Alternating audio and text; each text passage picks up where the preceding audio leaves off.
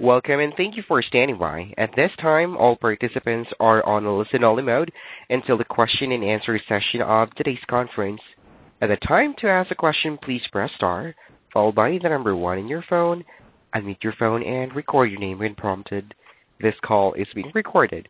If you have any objections, you may disconnect at this time. May I introduce your speaker for today, Rhys Gerholdt. Please go ahead. Thank you very much, Mark, and thank you everyone for joining today's press call. Uh, I am Rhys Gerholdt, the Senior Communications Manager for the Climate Program at World Resources Institute. And for those of you that are less familiar with us, WRI is a global research organization working at the nexus of the environment, human well-being, and economic development. Today, we are honored that ministers from both Grenada and Jamaica can take part in this press call to reflect on the importance of ambitious climate action and share what they want to see from the European Council meeting later this week and how countries just generally can deliver much stronger um, climate action by 2020. Our speakers today are the Honorable Simon Stiell, Minister of Climate Resilience, the Environment, Forestry, Fisheries, Disaster Management, and Information from Grenada, and the Honorable Daryl Vaz, Minister without portfolio in the Ministry of Economic Growth and Job Creation, with responsibility for the land, environment, climate change, and investment portfolios, who is from Jamaica. Um, the Honorable Dr. Gale um, uh, Gale Rigobert, um, the Minister from St. Lucia, had hoped to join us as well, but she ultimately was unable due to unforeseen conflict, and she sends her apologies.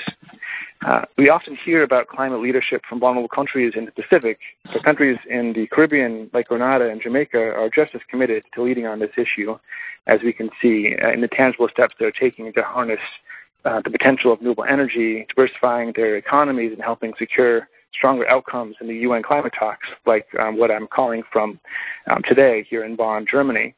Um, an example of this is the chair of the uh, Alliance um, for Small Island States is from Belize. Um, it's also important to note that the UN Secretary General Antonio Guterres has set a clear benchmark for success in the UN Climate Action Summit this September by challenging countries to present concrete plans to strengthen the national climate commitments um, by 2020. And just two days ago, the UN chief specifically called upon the EU to step up its 2030 climate goal to 55%. Um, so it's in this context of heightened expectations for countries to strengthen their national climate plans that we hold today's press conference. I'd like to now turn the floor over to Minister Simon Stiell from Grenada. Minister, the floor is yours.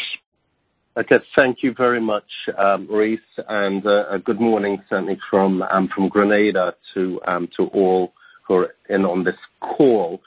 Um, I'd like to start um, by just making a, simple statement that the vulnerabilities of small island developing states um, is well articulated. Discussions um, globally and the focus on those vulnerabilities um, have heightened in recent times, certainly with regards to the increase in the climate threats to small island developing states. Those vulnerabilities cover the physical, the severe weather events, be they hurricanes, flooding, sea surges, droughts, um, or the more corrosive the slow onset events, be that coastal erosion, ocean acidification, loss of our coral reefs, desertification, um, to name but a few. And all of these phenomena um, are a direct and real threat um, to life and the livelihoods of our people, of our communities, um, small island developing states. On the economic side, our economic um, vulnerabilities are also um, well articulated. Our limited fiscal space to do some of the basic things um, disregarding climate change that we need to do, whether it is to do with healthcare, educating our people, providing basic services, water, um, electricity, etc., providing basic infrastructure and the fact that we are all heavily indebted. That is the, the framework in which we then overlay these, um, these direct and real threats of climate change. So therefore, there is a need um, to build greater resilience, both at physical, economic, and social um, level. And Grenada has shown leadership, is showing leadership on these fronts and taking a holistic view to resilience. First of all, on the economic side, we've been through a process, a three-year process of structural adjustment, where we've made uh, the Uh, painful but necessary sacrifices to create um, greater fiscal space so that we can start doing some of these critical things that um that we need to do. Uh, Grenada has also um, been the first country within the region to establish a dedicated Ministry of Climate Resilience, which demonstrates the strategic approach that we are taking to tackling um, climate change. And we're grasping the realities um, that we face um, with these very bold steps. The approach that's taken is policy-driven. It is driven by our national adaptation plans, our national determined contributions, other climate-related and developmental policies, so policy-driven. Through the support of agencies such as the NDC Partnership, working with the Green Climate Fund, other development partners, um, such as GIZ, um, we've started to develop a pipeline of transformational projects which address both um, the climate action that we need to take, but also key uh, developmental needs. Um, whether those projects are in the areas of sustainable energy, resilient critical infrastructure, climate smart agriculture, disaster risk management, uh, sustainable natural resources, um, and human resource development and institutional capacity building, um, we've started to match our adaptation and mitigation needs through the development of tangible project concepts, mapping those concepts that address those needs against available finance. And finance is a critical area, and I'll come onto that shortly. And then the capacity constraints that we have, the gaps that we have that need to be filled. Um, we've taken um, a very uh, ambitious stance, but we've already been able to um, demonstrate some early successes.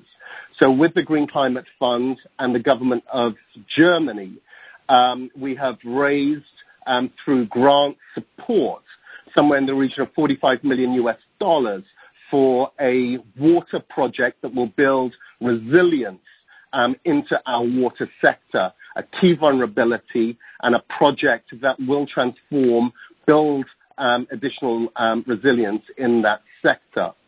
Then another project that is um, funded, um, well, initial feasibility support, again, by the Green Climate Fund with the technical assistance of New York University to establish our um our town, St George's, as the first climate smart city um, within the region. And through that, we're developing, identifying key interventions that um that address our climate vulnerabilities and developing the feasibility studies, the concepts um for those interventions.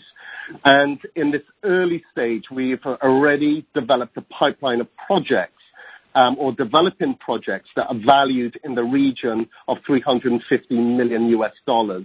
So a significant um a significant project. And working through NYU NYU have engaged NASA scientists who have done some very innovative climate modeling um, our sea level rise profiles um over the over the next 30 years. And we have identified areas such as our Carénage, which is in the heart of our city center, a key um, commercial um, hub, key tourism um, center for Grenada. Also Grand Anse Beach, one of the most beautiful beaches in the region. Again, a key tourism asset. But some of this modeling by NASA has revealed that 30 years from now, these key assets will be underwater. We're also looking at other key assets such as our airports, roads, other critical infrastructures um, that are vulnerable to climate change and the interventions that are required for that. So these activities, this is just the start, but it highlights the importance of access to climate financing um, and the role of institutions such as the, um, the Green Climate Fund in terms of providing resources um, for us to, um, to take the necessary action. And with the Green Climate Fund looking to replenish its funds later this year, the importance of the international community to step up and fulfill its responsibility in providing support to the Green Climate Fund and other financing institutions. So just to conclude this, this opening session, Grenada, um, as, um, as with other small island developing states, is doing what it can, is demonstrating um, the leadership in terms of taking action against um, climate change and demonstrating ambition in terms of what needs to be done. We have no choice. We are doing what we have to do. And it also highlights the importance and the responsibility of the developed nations who are the ones who are responsible for the causes of climate change and with the resources to, um, to address um, the challenges that we face to demonstrate meaningful leadership also. I'm encouraged by the commitment the UK has demonstrated um, in its goal to achieve net zero emissions by 2050. And we urge the rest of the European Union to follow suit. So on that note, I would like to end that opening statement. Thank you very much, Minister, for that insightful overview. And I'd now like to turn the floor over to Minister Daryl Vaz from Jamaica. Thank you very much. Good morning to my colleague, Minister uh, Stiell, and to, of course, all your listeners. And a pleasant good morning to all. Let me just start by saying in October 2018, Jamaica's Prime Minister Andrew Holness revealed his ambitions for the country to reach 50% renewable energy by 2030, up from the official policy of 30% and 20% in its first NDC. We are now ramping up that scenario analysis to explore more, more concretely how to make this happen, but also identify the abatement potential from other sectors like waste, land use and forestry, marine sector through ocean initiatives, and transport. We are indeed glad to do so through the NDC partnership and leverage the support from the World Bank. Like Grenada and St. Lucia, we intend to develop a partnership plan to make these aspirations a reality, hold ourselves accountable to our citizens and stakeholders. In May this year, Jamaica organized a national consultation on the theme Jamaica Raising Ambition, Connecting the Dots, engaging our key stakeholders using following the format of the Talanoa dialogue to understand where we are and reflect where we want to go as a society and stronger, more resilient economy and how we can get there. This was an important milestone to further awareness, but also find solutions from within and get our citizens and national stakeholders strongly engaged. Jamaica is leading the way in the Caribbean on how we engage the private sector. In February this year, we mobilized more than 70 micro, small, and medium sized enterprises to identify ways to better support private sector investment for advancing climate action in Jamaica. This event brought together diverse stakeholders from farmers, fisherfolk, entrepreneurs, to representatives from incubating center, universities, banks, credit unions, stock exchange, and governments. This was part of the project from the Green Climate Fund Readiness Program, aiming at mobilizing private sector engagement in developing low carbon and climate resilient projects in Jamaica and other CARICOM states. Jamaica is co-leading with France and Qatar of the UN, UNSG workstream on finance. As a small island developing state, no stranger to the impacts of climate change, we see our role in the climate finance and carbon pricing track as that of a country that will voice to developing countries and mobilize action to tackle the persistent neglect on adaptation needs. In response to one of the key priorities of the track, Jamaica will engage in a productive, realistic, and collective driven dialogue around a transformational shift in the global financing sector in order for it to work at scale and in alignment with the Paris Agreement. We recognize that the transition into low carbon economies can only be achieved through efficient, effectively mainstreaming climate risk into fiscal and budgetary planning, creating an enabling environment for the mobilization of blended adaptation finance and building national capacity to develop bankable projects that are scalable and resilient. I would therefore like to reiterate the call from my colleague, Minister Stiell.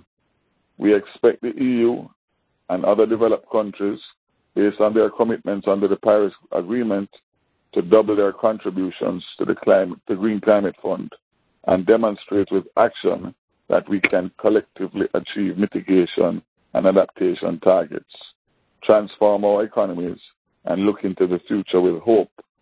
We encourage other emerging economies able to contribute to do so.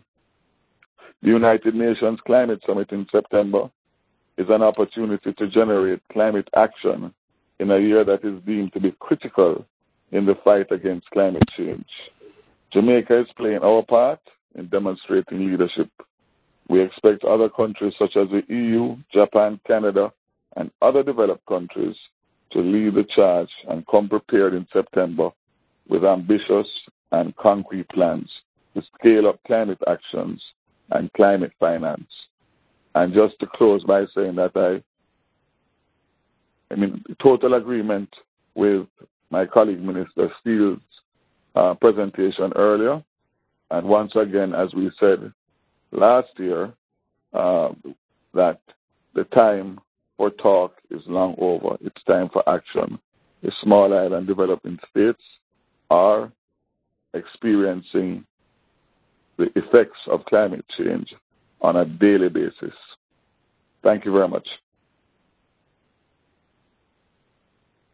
Thank you very much for those reflections, Minister, and um, to, to both of you. Uh, I'd now like to open the floor to questions. So, um, operator, if you could please explain how um, those on the line can submit a question. Certainly. We will now begin the question and answer session.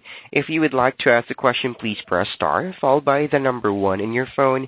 Unmute your phone and record your name clearly when prompted. Your name is required to introduce your question. To cancel your request, press star followed by the number two. One moment, please, for our incoming questions. Great. And as we wait for that, I just wanted to reiterate that the um, call today will be recorded. So for those of you that were able to join, but maybe, maybe have joined late, um, you can access that. Just let me know, and I will send you that recording after the call. Speakers, our first question comes from Megan Rowling of Thomson Reuters. Your line is now open. Hello. Hi, everybody. Um, thank you for the call. I have a couple of questions. One is for Minister Vaz. Um, I understand that Jamaica is working with France um, ahead of the UNSG summit in September to um, to advance the work on, finance and get a good result on finance at that meeting. I'm just wondering if you could uh, fill us in on what's been done so far and what we can expect on finance at that meeting and whether the talks in Bonn over the next 10 days uh, can push that forward and if so, how. Um, and my second question is a, more general question about the Caribbean um, and whether we're seeing or you're seeing in your region um, a similar mobilization of young people around climate action as we've seen in, in other parts of the world from Europe to Asia and North America. Uh, thank you very much. Thank you very much for that question. I can say that Prime Minister Holness, as you know, was asked by President Macron to co-chair the, the uh, Finance Committee and they are working assiduously in relation to making sure that the objectives of that are met. Um, it is coincidental that just last week, Prime Minister Holness was actually in Switzerland addressing an ILO conference and was to have met uh, President Macron. Thereafter, unfortunately, that had to be cancelled because of the unfortunate uh, passing of a former prime minister in Jamaica. But I know that they are making plans actually to meet again and to make sure that the mandate that they have been given is fully uh, uh, covered in the in the in the in the for the conference coming up in in Bonn. Uh, in relation to your other question, I I can uh, definitively say, and I'm sure um, Minister Stiell can also comment that the, the the whole issue of climate change, um, because of the impacts that we have had in Jamaica, especially in recent years, has def- definitely gotten sensitivities among the populace in Jamaica, especially the young people. The environment and climate change are actually very, very, very strong, have very strong support across uh, the population in Jamaica, specifically among the young people who are much more sensitized to the effects of it and also to working towards the prevention of it.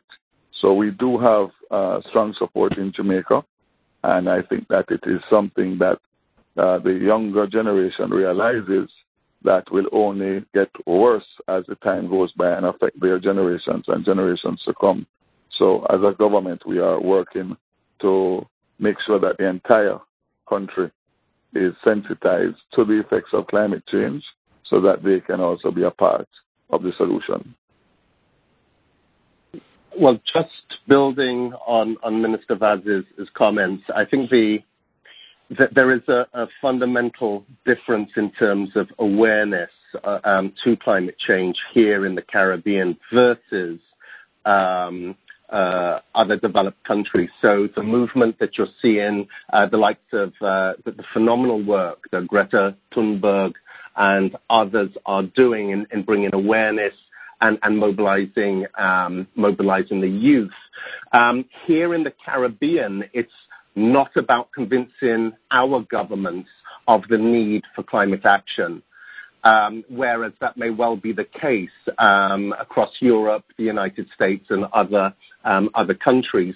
Here in the Caribbean, we're feeling it from the youngest to the oldest of us. Um, we had one of the most active seasons um, in 2017, 2000, uh, in 2017. Um, speaking for Grenada's perspective, um, we had hurricanes um, Ivan and Emily in 2004, 2005, which destroyed or damaged 95% um, of, uh, of, our infrastructure buildings. So it is something that is at the forefront of all of our minds, as I said, irrespective of age. And what we are seeing from our governments throughout the region um, is an awareness, is action being taken at a national and regional level. We are doing um, as much as we are able to do with all our constraints um, in order to, to take action locally and to bring attention um, to the rest of the world as to our vulnerabilities and the responsibilities that exist for us, us doing what we have to do, but also the international community doing what it has to do. So we are showing leadership. And I think within that context and, where we currently are, there is an opportunity for us developing states, those that are most um, most vulnerable, um, to, demonstrate that leadership um, to the rest of the world. Thank you. Thank you. Speakers, we show no further questions in queue at this time. As a reminder, if you would like to ask a question, please press star, followed by the number one on your phone and record your name. Thank you. Great, thank you. And as we um, allow the reporters to think more about questions, I'd like to ask one as well because I get it quite frequently from, journalists that might be of value um, for, others. Um, but I wonder if the both of you could reflect on what are some tangible examples of, of types of things that you're anticipating including in a, a strengthened um, nationally determined contribution and a climate plan? And similarly, what are some things you're hoping or expecting that um, you know larger developed countries would include in their national plans in 2020 as well?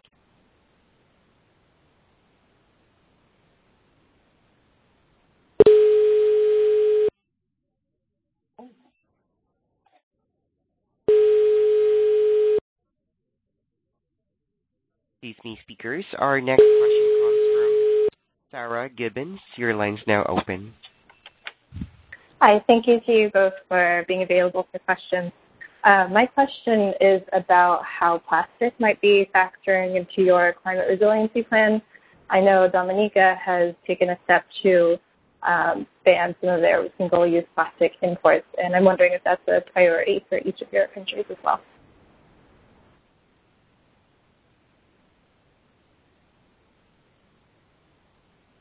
Um,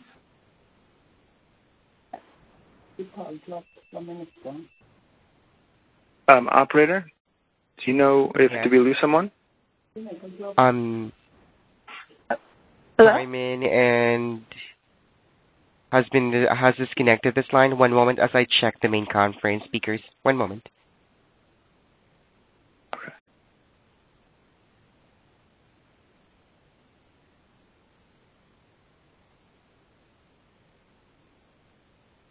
dropped off. Yeah, he said it got dropped off. Mm-hmm.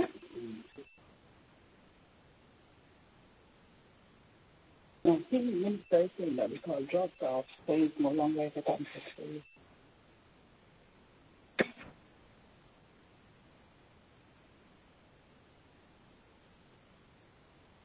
Mm-hmm.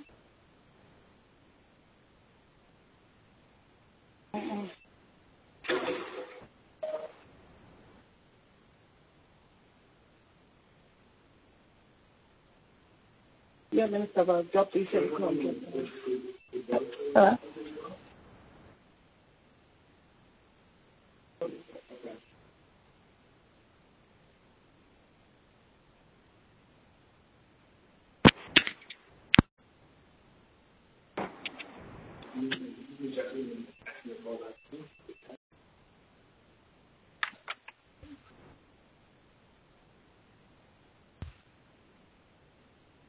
shell digital.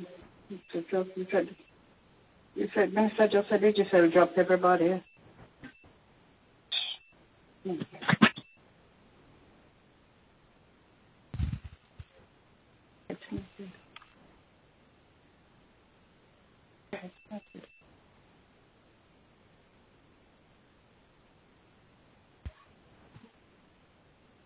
Let me ask it to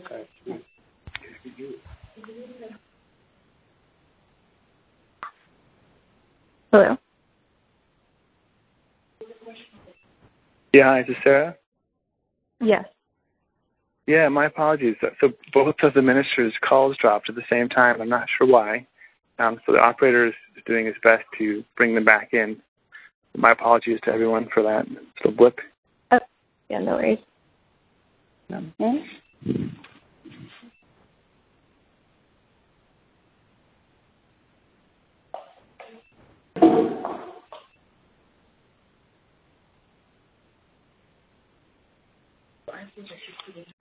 Mm-hmm.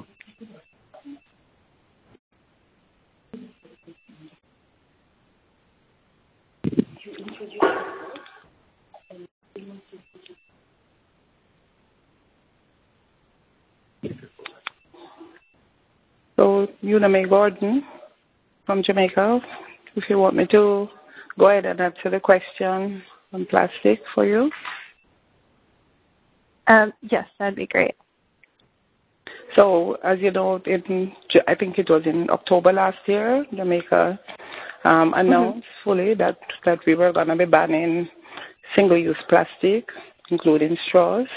And mm-hmm. we did, the ban came into effect in January 1st this year. Um, mm-hmm. I think it, it is probably one of the first times that the uptake of a policy initiative by government has been fully um, endorsed by the entire population. there has been no dissent. Um, and so at this time, Jamaica has fully banned single-use plastic um, and straws. Uh, the ban is in effect in Jamaica. For mm-hmm. I know for other Caribbean countries, um, Grenada, um, Antigua and Barbuda, I think we I think the Jamaica timeline was very short. Um, Barbados mm-hmm. has announced, I think last week as well, and a couple more. So they, they for us, it is a it is a serious concern in terms of our ocean health and therefore mm-hmm. and the, the wealth of our, our, population. And so we are linking the the plastic and and that with the mm-hmm. creation of wealth in our in our population. Oh, interesting. Can I ask a quick follow up question? Mm-hmm. Um, are there any other waste infrastructure projects that um, are also being looked at, like recycling, composting, uh, just collection in general? Um, we, we, as you know, we, we have a what we like to call a dump, and at this time there's a major project that we're working on. Um, the tires from cars goes right now directly to our dump. We are just about going to conclude an arrangement with a private sector company and therefore would not want to, to advance that, where we are going to be mm-hmm. removing mm-hmm. the tires before they get to the dump and to use mm-hmm. it as part of the, the fuel for, for powering. And, and so that project in terms of waste would significantly reduce the waste going into into the, the landfill. And we're also at this time looking at good waste to energy, the solid waste to energy um, initiative. And that's that's from a Jamaica point of view. Got it. Thank you so much. Hi, Vera. I, I, I don't know if you're hearing me, but I, I dropped off the call, so I've just come back into the call. So apologies for my silence. Oh, yes, no thank you, Minister. Yeah, but we had an issue with um, I think both um, calls, both lines dropped, but I'm glad you were able to call back in. Um, and um, Uname did an excellent job answering um, some examples of Jamaica and what Jamaica has done to deal with plastics, as well as other um, waste issues. Um, is there anything that you'd like to share in terms of uh, Grenada and, and plastic issues? Again, this is uh, another serious issue that I think Grenada um, and um, other islands in the region have taken some very uh, progressive action on. Um, Grenada implemented a ban last year on styrofoam polystyrene or specific polystyrene products which were viewed as a, threat to not just the environment, but to, human health also. Um, so that was successfully um, implemented and we worked very closely with our private sector, um, with public engagement for the, uh, the banning of those products and the introduction of alternatives. We have uh, implemented a ban on single-use shopping bags, single-use plastic uh, shopping bags. Uh, which came into force uh, last year, the importation of them. We're working through what um, inventories are currently um, in stock, but we but by uh, we and we anticipate that that will be depleted um, throughout the course of this year. But a firm ban on use of um, of those single-use um, bags will come into effect um, in February of next year. Um, drinking straws, plastic drinking straws, other single-use plastics will also be included on that um, on that list. So the concept of refusing um, those um, those polluting plastics is the, if you like, the first line of defense on managing our our our waste and as uh, as islands and with limited uh, land mass, um, what we do with our waste um, is um, is of a very very uh, high priority. Um, we're also in the process of implementing, with support from the Caribbean Development Bank, an integrated solid waste um, management um, strategy, um, which will be looking at how we can repurpose Um, our current landfill sites, um, again, through composting, um, uh, other elements of waste separation. Um but we are also looking at technologies such as waste-to-energy, so how we can uh, more efficiently treat with our waste, but then also looking at um at some of the uh, the the value add elements to that waste, i.e., converting it to energy, et cetera.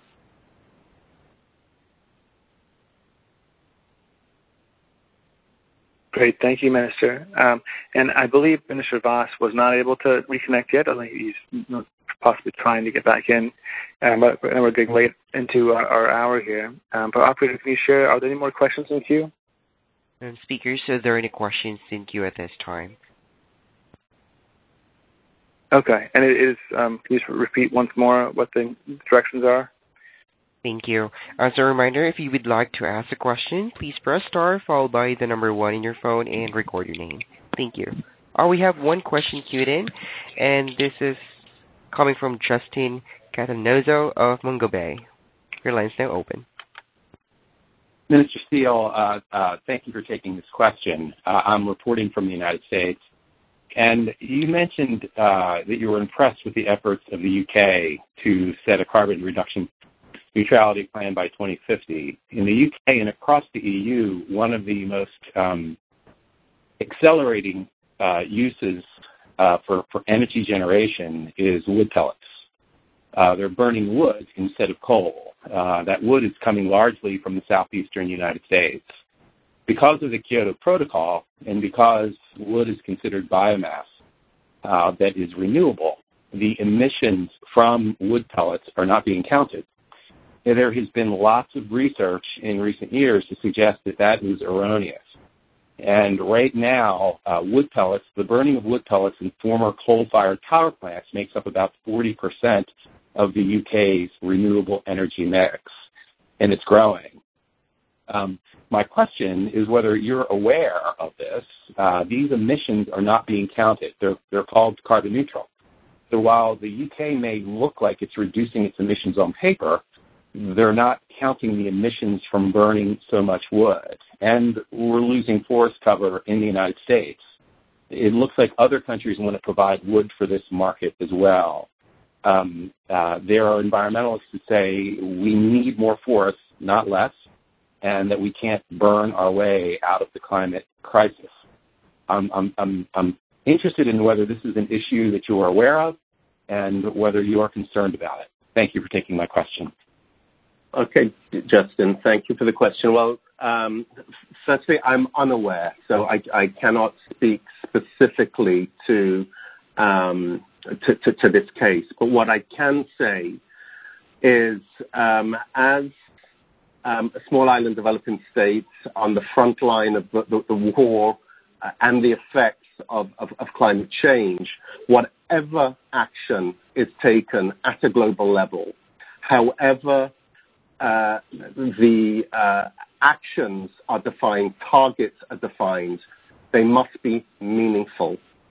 It's not about theoretical exercises. It's not about deflecting Um, responsibility. It's not about um, finding loopholes to exploit. The science behind climate change is um, irrefutable and very clear as to what um what elements uh, cause uh, uh, impact the causes and those that mitigate against. So it's not something you can cheat or should cheat. And if we were to go down that route of finding those loopholes, so on paper, um, we're achieving results, but our sea levels continue to rise, and the winds continue to blow, droughts continue to um, threaten our water security, threaten our livelihoods, threaten life, um, then that needs to be looked at and action needs to be taken. There needs to be full transparency in the process of defining what actions are credible and make a positive difference and what doesn't. Thank you very much. Yes, thank you very much for those questions. I believe um, we'll, we'll, wrap the call up now. Um, if there are more questions, um, please, you, you, have my email address. I'm happy to uh, do what I can to connect you with ministers um, after the fact. And Minister Vaz um, was hoping to rejoin, but he's having network issues, and so he does apologize. He was unable to rejoin the, the question and answer um, session. but with that, I think we'll uh, conclude today's call. I want to, first of all, just very much thank the both ministers for making time. I know they're very busy and I really greatly appreciate that. And of course, um, thank all of you uh, for, for calling in at all times um, around the world. All right. Have a great day. Take care. Thank you very much. And that, thank, you. that concludes today's conference. Thank you all for your participation. You may now disconnect.